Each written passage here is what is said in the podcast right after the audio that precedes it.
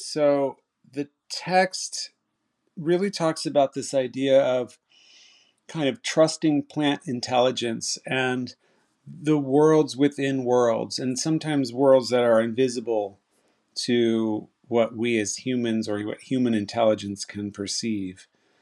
And so I thought that it would be really nice to just kind of investigate the intelligence of plants and the way plants self-organize, and obviously the strangeness and beauty of these worlds.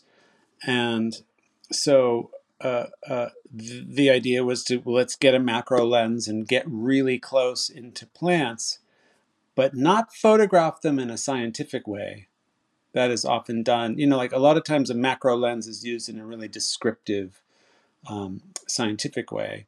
And I wanted to use the macro lens in a poetic way, which is where the point of focus may not be where it would be for a scientifically accurate photograph or, or uh, a descriptive photograph.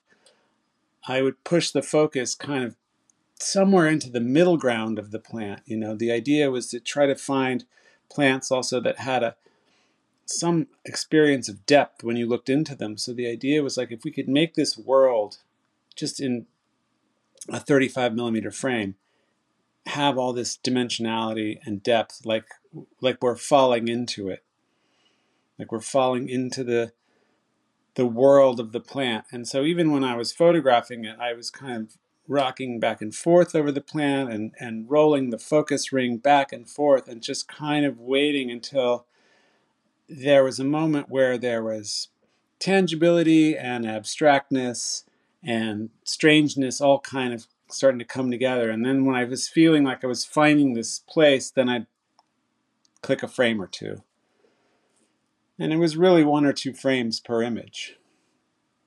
You know, I mean, I try to be, I came up shooting film, so I, I have the discipline of shooting film. Um, I also have the complete lack of discipline in shooting digital. But going back to that discipline of shooting film and, and um, just kind of really making that choice right then and there um, and committing to it.